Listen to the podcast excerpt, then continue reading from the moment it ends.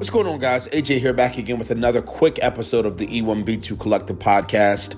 I want to talk about relationships when you're an executive and a manager, um, and frankly, at a human being level.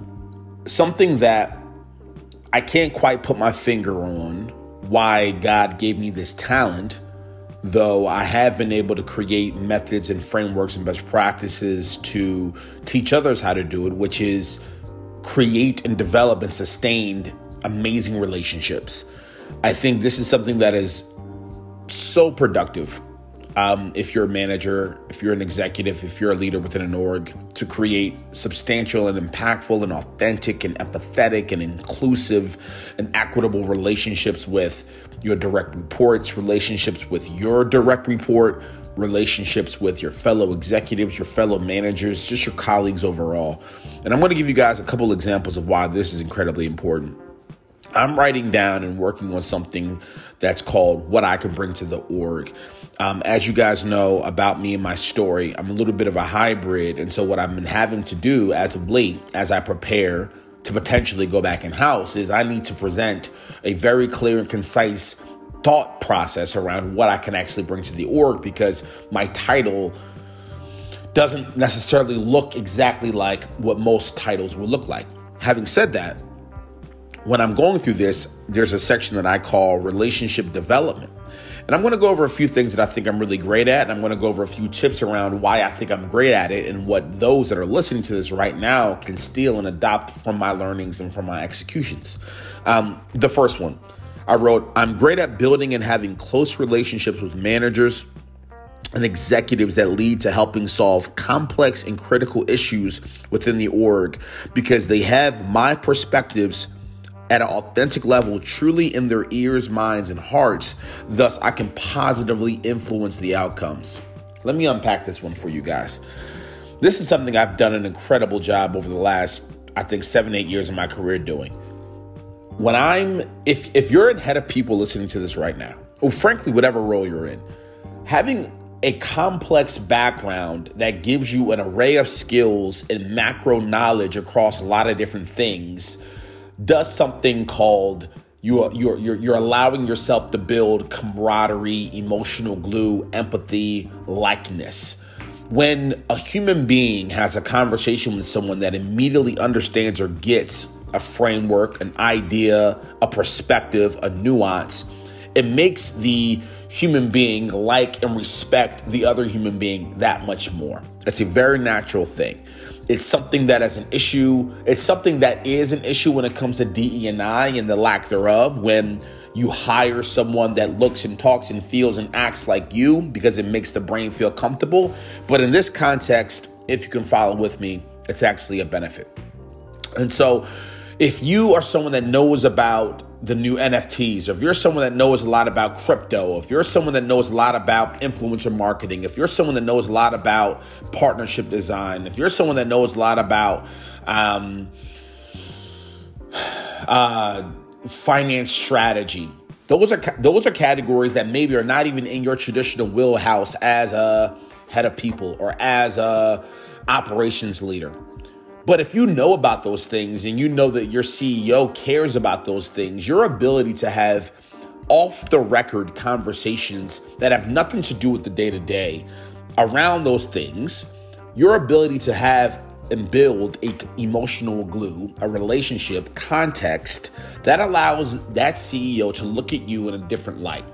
You now garner a little bit more respect. You now garner a little bit more attention from that CEO. That will allow you to garner their respect and gain their attention. And then when there are critical issues that are happening within the org that actually fall into your category of expertise, or maybe there's a crossover between your category and their category. What inevitably happens is the fact that you have built a relationship off of something that is a little bit more emotionally connected to who they are, to what they want out of life you now have a full green light, a golden ticket, if you will, to impact their subconscious with your ideas, with your perspectives, with your nuances to positively affect the outcome in a good way. Now, keep following with me here. When you have folks within your organization where the, the person that's inevitably making the decision that you want to impact that decision if they don't feel like they have empathy towards anything that you have going on and or vice versa if they don't feel like they have a relationship with you if they don't feel like they have any emotional glue and connection if they don't feel like there's any camaraderie at a very scientific level, what inevitably will happen is when you start to talk about new ideas, perspectives, and things that could potentially positively impact the decision they're trying to make, for whatever reason, this is how God made us. We at a natural human being level will block out those ideas, block out those points of views, and someone that is a little bit more relatable, a little bit more contextually similar to the person that is inevitably making a decision, that person could could actually buy into what someone said, even if it was the exact same thing you said. And the only difference is they have a relationship with that person and they do not have a relationship with you. This is something that we all know exists inside organizations. It's something that I think a lot of people try to change. And inevitably, what I'm trying to do is I'm trying to react to the reality.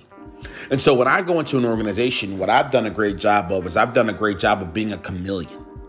And what I mean by that is I have an ability to build a relationship with all different types of people introverts, extroverts, those in um, operations, those in finance, those in branding, those in marketing, those in sales, those that are just your lower level, um, uh, you know, employees there, your individual contributors, those those that are managers, those that enjoy tennis and ballet, those that enjoy football and baseball, those that love basketball, those that love UFC, those that love pottery, those that love poetry, those that love cooking, those that love uh, real deep intellectual conversations, those that love cannabis, those that love, uh, you know, LSD, those that love drinking often, those that do not want to drink, those that love working out, those that really love NFTs and influencer marketing and entrepreneurship. I have an ability to strategically, this is intentional here, learn about a lot of different shit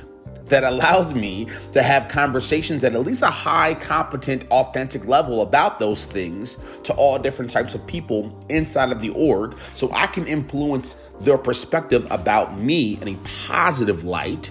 So now they can see me a little bit more like their ally, a little bit more like someone they can get along with and have a conversation with, than vice versa. Now, again, I understand that this is not the most inclusive, diversity friendly type thing, but this is at times the reality of life inside of orgs. And so, you being ahead of people, or you being a manager, or you being an executive within a company, or even an individual contributor listening to this, it behooves you to learn about a lot of the things that your managers, that your leaders, that those you're trying to influence cares about at a high level, it behooves you to understand those things at an authentic level and start to actually have the ability to have those contextual, nuanced type conversations in real time. You can have those moments by stealing some one on one time with them and getting to know them a little bit better.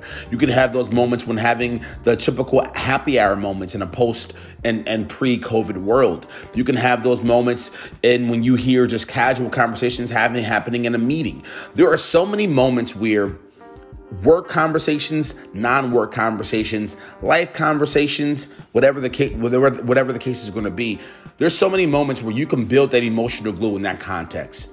When again, if you are trying to authentically build a relationship and if you are trying to strategically strategically have the ability when it comes to solving complex and critical issues positively influence the outcomes because here's where it all lies if you actually have a legitimate, authentic, competent, well thought out, well baked out point of view around certain critical, complex issues that are occurring within the org, and you want to, and this actually falls in your department, in your wheelhouse, but you're not the inevitable decision maker but you want to impact the decision maker and you don't have any relationship any context any emotional glue with the, with the decision maker whether it's right, wrong, or indifferent, what will naturally happen if the decision maker is not aware that respecting and listening to diverse ideas and perspectives and having empathy for those is a good idea. If they don't have that skill set, which in the real world a lot of people do not, what will naturally happen at a neuroscience, chemical science, reality level, they will inevitably black out and not hear the depths of your idea. And then 30 seconds later, someone could present the same idea and they could hear that.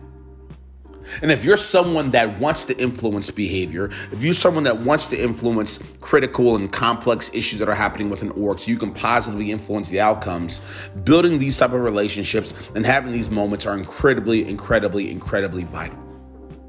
It's something Keith Ferrazzi talks a lot about. It's something Chris, uh, Chris Christine Comaford talks a lot about, and it's something that Anthony Vaughn is talking about.